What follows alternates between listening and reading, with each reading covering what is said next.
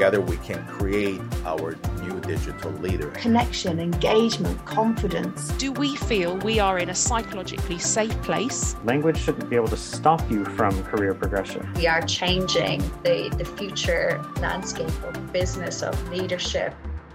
Hello, and welcome to the Changemaker Conversations, brought to you by Hult EF Corporate Education.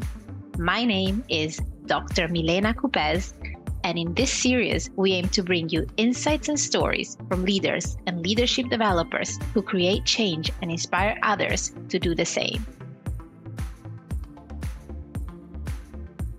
Today, I have the pleasure to speak with changemaker Nicki Hickson.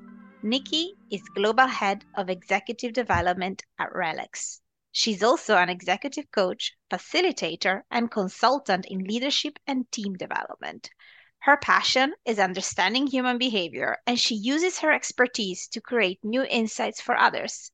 But without further ado, Nicki, welcome to the podcast. Thank you very much, Milena. I'm delighted to be here. Excellent. So I think the biggest questions we're going to start with is who is RELX? What do they do? Who do they help? Of, of sure. So RELX is probably one of the biggest biggest companies you've never heard of. Um, despite it being the UK's 11th largest group by market cap, it's just behind GSK and the FTSE, and it's Europe's largest media company. In fact, we've just been voted Britain's most admired company in the media sector, beating Sky, WPP, and also BBC. Um, and in terms of what we do and who we help, on our website, it says RELX is a global provider of information based analytics and decision tools for professionals and business customers, enabling them to make better decisions and get better results and be more productive. What that actually means in practice is that if you were to have an operation, um, there's a good chance your surgeon has used our tools to increase the chance of a positive outcome. Um, if you use online banking, our anti fraud systems are likely to be verifying your identity to keep your money safe. And if you ever need a lawyer, they might be using our tools to increase your chance of actually winning the case. And whenever you buy a product, someone along the supply chain has probably benefited from one of our hundreds of trade shows. So the brands that people might be familiar with are Elsevier, um, as we own the Lancet and Science Direct, which is the largest platform for science publications. Also LexisNexis, who operate in the risk and the legal space. And we're also responsible for running Comic Con and the MIPIM trade shows that people might be familiar with. What a huge organization indeed. I'm so excited to talk to you, especially because of the role you have in this organization. So, my next question will definitely be What is your background, and can you tell us a little bit about your role? Of course. So, um, I guess starting with my background, um, I, I I started off in psychology. So I did a degree at Oxford University in physiology and psychology. And I was lucky enough to get early insight into how you can use those types of skills in a commercial environment. As I was tutored by, there by a guy called Dr. Robert McHenry. Um, Dr. McHenry set up OPP, which brought the Myers Briggs type indicator, the MBTI, to the UK and they became the sole distributor in the UK. And when I was a student, he actually took us down to the offices there to sort of show us and give us some insights into how these types of psychometric tools can be used in a business setting and environment. And I guess that planted an early seed of, of how you can use this expertise in human behavior to sort of further business ventures in, in a much more commercial environment. Um, from there, I went on and did a master's in human resources and management at Aston University, and I joined um, BT's graduate recruitment scheme. So, started off in a very big organisation doing graduate recruitment and development and training with them. I fairly quickly moved on to to ASDA and worked with them at head office there in employee relations, um, looking after and helping all of the different ASDA stores around the country. Um, and then I had an opportunity to join um, GE, um, and GE have a human resources leadership program that they call mid level entry. And what they aim to do is fill in the gaps that you um, in your CV that you don't have already from an HR perspective. So it's a completely tailored program. And this was a fantastic opportunity. I got the chance to work standalone on an HR site in London. I worked in Prague um, at a business we just bought over there. I also worked in Denmark and had the chance to um, work outside of HR. So part of the program was a non HR um, assignment um, where I worked in the quality function. Um, and this was where we were looking at process improvement. So I was trained in Six Sigma and did all of my master black belt exams in that space. So that really broadened me out so that when I went back into HR, I had a really good commercial sense of how the business operated. Um, the other huge benefit at GE was we had the chance to study at Crotonville, which is their um, an on-site um, on-site learning academy in the US um, where they made an incredible investment in your leadership development. So they pulled this group of HR professionals together um, four times over a two-year period to learn and develop and and really sort of shaped our skills. So so that took me a long way and. I then chose to to leave and join um, Ernst and Young, so now EY, um, they offered me my first HR director role, um, which was a fantastic opportunity. And that just over the over the years that just grew and grew. So I started looking after about 500 people and it grew to a thousand and then grew further looking after till I was looking after the most of the UK and Ireland business. Um, and at that point, I realized that whilst I enjoyed that, I was where my sweet spot was was really advising and supporting and helping people on a one-to-one basis. So I started to narrow my focus and moved first of all to look after the leadership development area um, for the business. And then when I had my children, when I had my my son, um, after I came back from maternity leave, I wanted just to do something completely different. So I put together a business case to set up an internal coaching organization within EY, where we were looking at how to drive a coaching culture across the whole business, but also how we could provide internal coaching uh, at a relatively um, uh, at, at, a good cost. This coincided just it was just after the recession, so the business were interested in how they could do this in a really cost effective way. So I ran an internal coaching function there and deepened my skills, became a trained trained in coaching and became an executive coach, which I've now been doing for about 15 years. Um, that progressed into team coaching, and I began to coach global account teams, which was a fantastic opportunity to really pull people together and see the difference that you could make from a commercial sense in the business by getting teams to really operate and trust one another um, and learn from what each other were doing with, within that client space.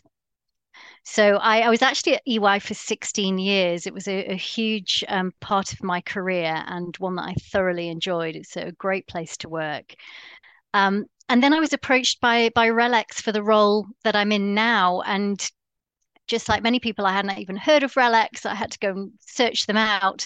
But the more people I met on my journey um, through the interview process, the more I realized how much they invested in leadership development and also uh, how how interested the leaders were in developing themselves. And the role that was on offer was to work with the top 100 leaders across the company to really help them develop themselves and uh, to to become better leaders, I guess, in essence.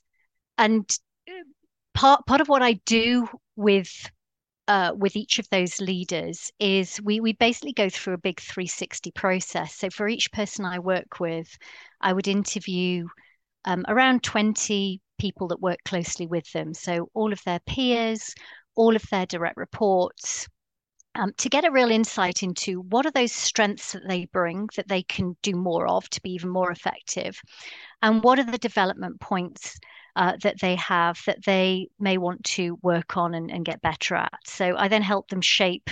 I, I give them all of the feedback, and we do a debrief and a coaching session, and then I help them shape a development plan that they can then work on in the next two to three years in their career. Um, so you do get really close to, to the leaders in these roles, and there's a real opportunity to help them uh, become even better at what they do. Wow, Nicki, that's such an impressive journey and such a comprehensive background, may I say. Thank And you. it's uh, I'm just curious. Uh, you're having all these one-to-one conversations, and you're bringing in this bigger picture perspective that you've constructed throughout your career. That must be so powerful. And as you know, at Hult EF, we are extremely passionate about leadership development and about learning and about just about change in general.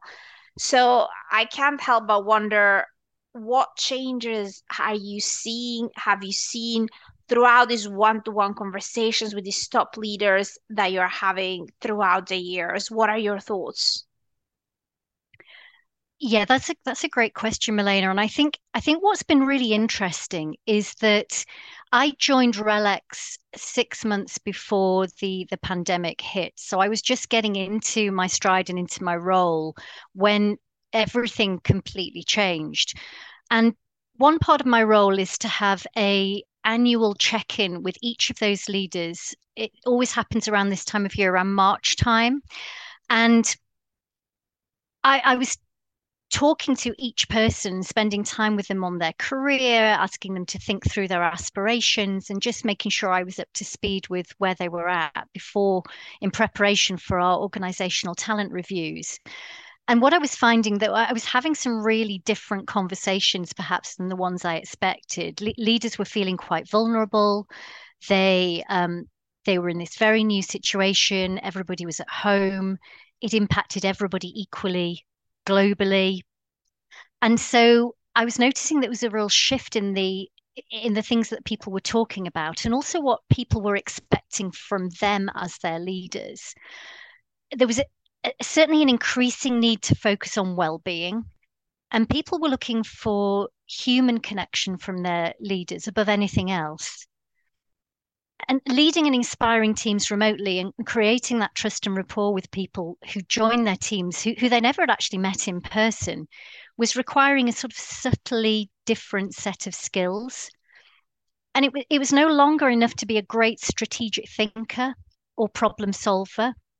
And I think emotional intelligence has become an essential component of leadership now rather than a nice to have. I think things have been moving in that general direction for quite some time, but I think the pandemic accelerated it considerably.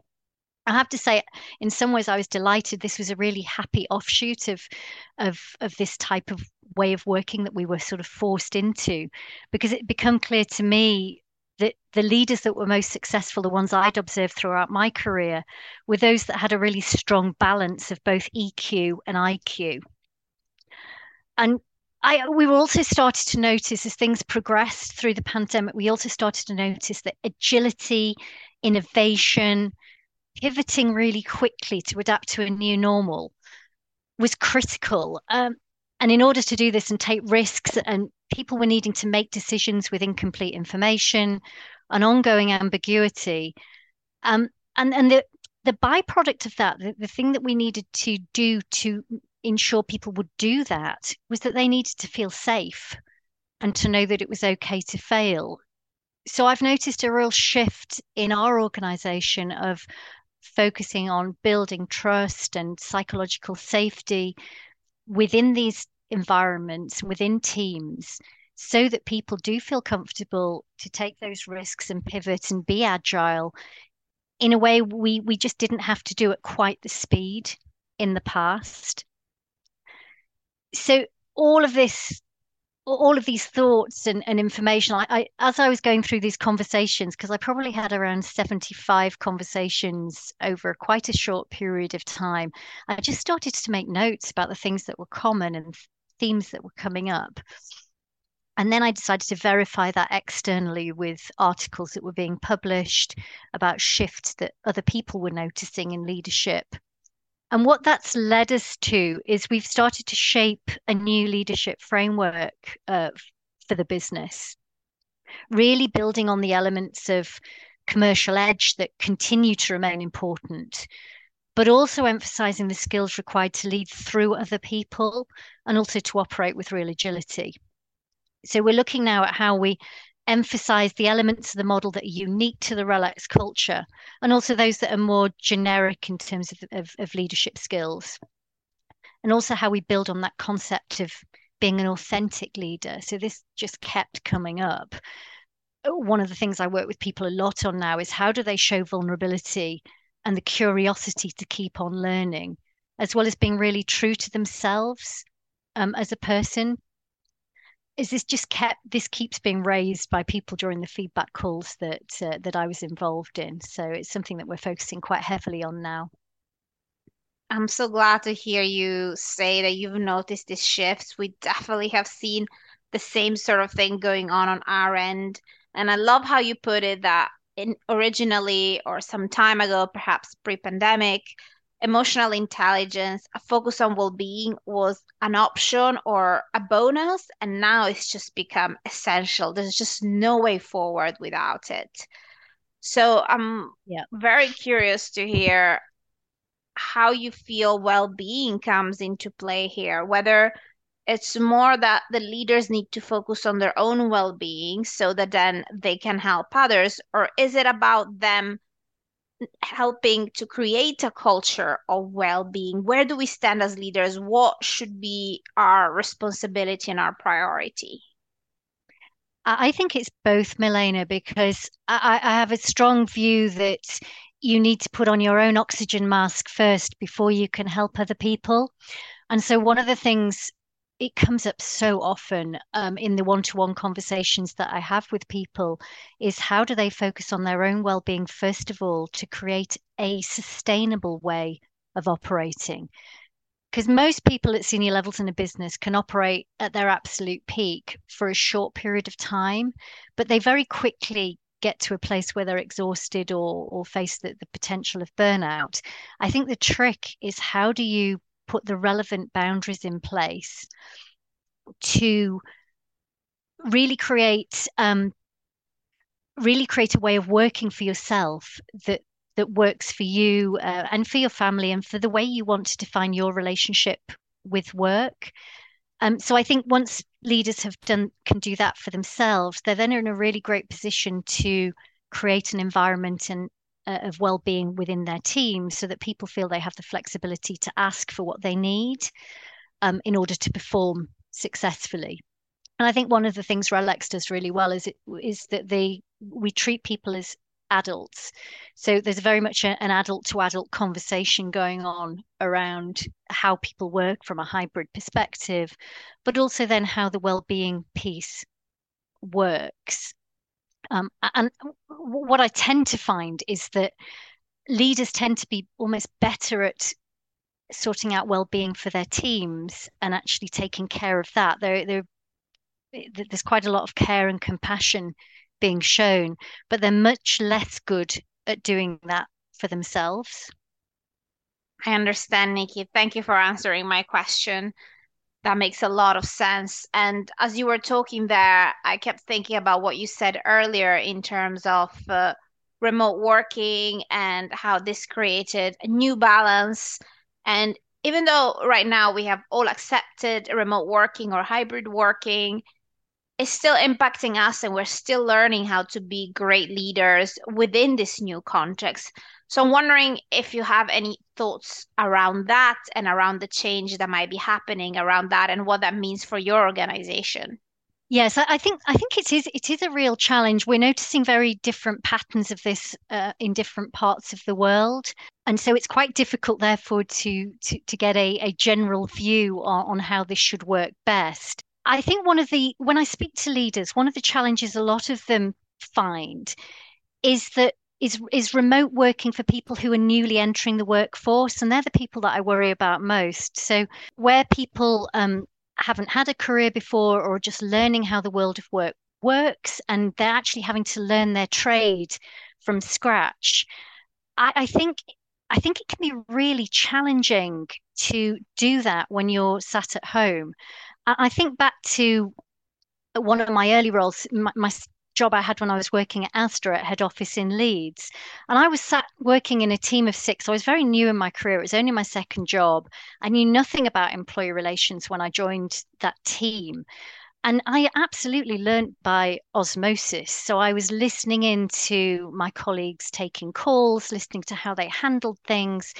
Um, and I had some tremendous mentors there. And uh, uh, one particularly, one colleague I should mention, Marie Gill. Um, she she really taught me a tremendous amount, not just about the knowledge of the employment law, but also in terms of know-how, just uh, how to adapt the theory and the things that you were looking at into something pragmatic and commercial that fitted in with the everyday reality for managers in the Asda stores that we were advising. And that that sort of knowledge and that type of um, connectedness is very, very hard to replicate when everybody is at home, remote working. And, and that's why I worry that for I, I think it will potentially slow down the pace at which people can pick up these new roles. So I think we're going to have to get really smart at um, creating environments and learning environments for people new to the organization. Now, irrespective of things like the connections and also the friendships that you that you build up through those those periods of working. I mean, interestingly, that that group of people that I worked with, our friendships survived the last 25 years, and we've been on lots of different holidays together and stayed connected despite us all working all over the world now and, and, and in, in some very different places.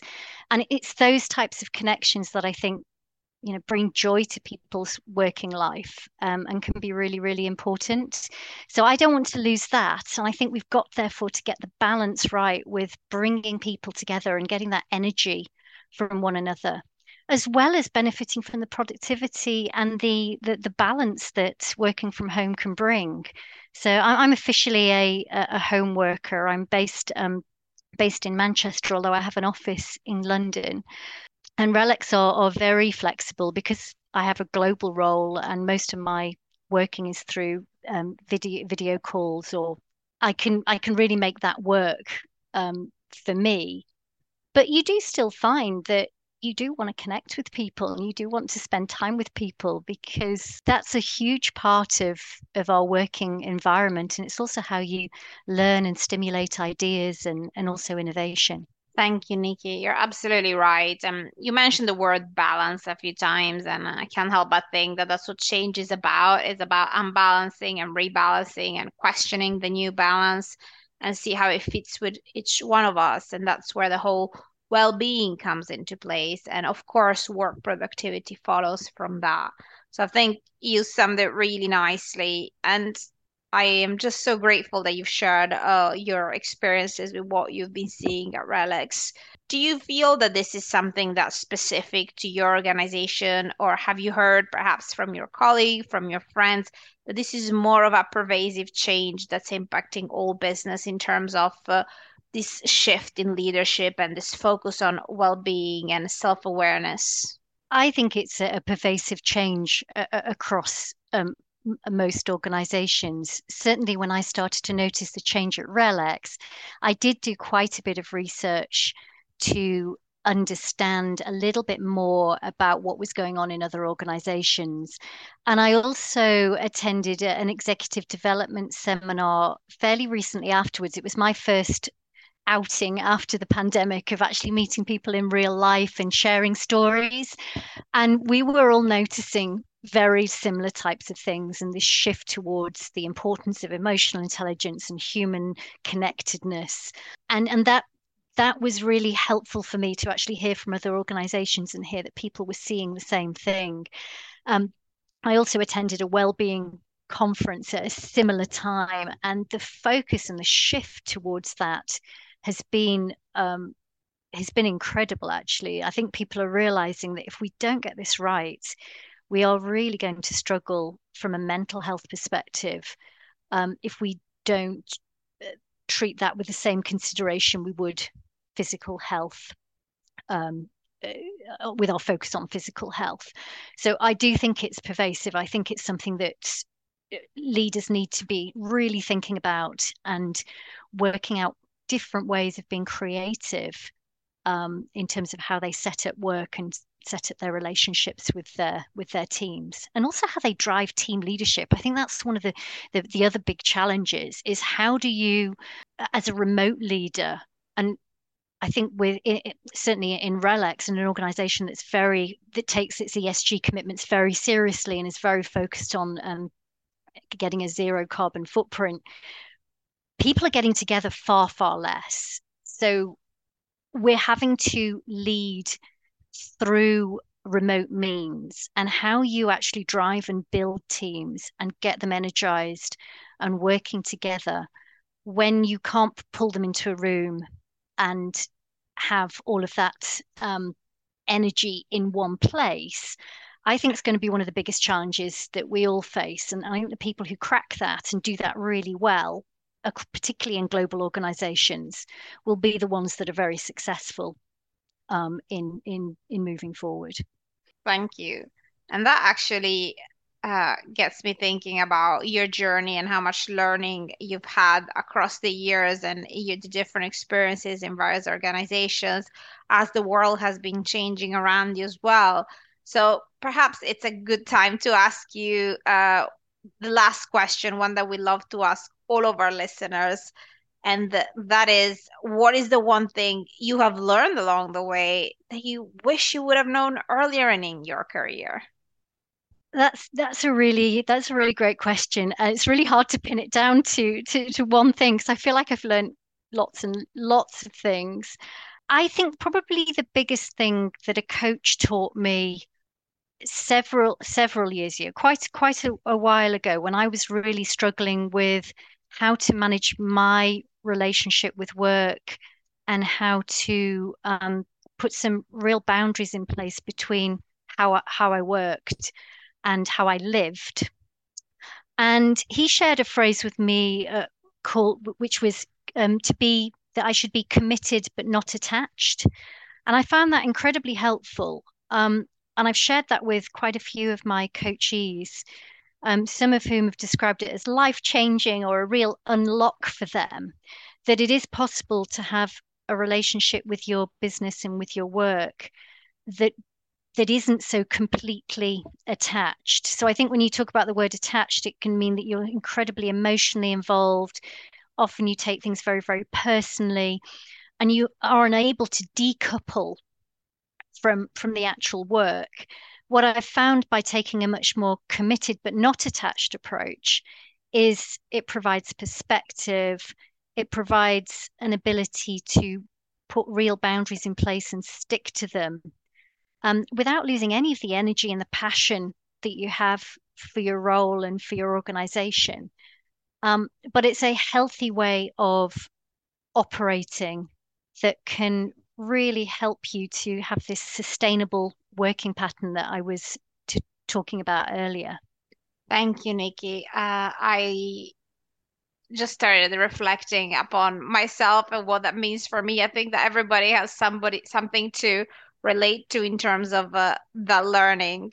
So thank you so much for being so candid and sharing with us. Oh, gosh, uh, we had such an interesting conversation and you got me thinking about so many things. Is there anything else that you would like to share before uh, I thank you for spending time with me today?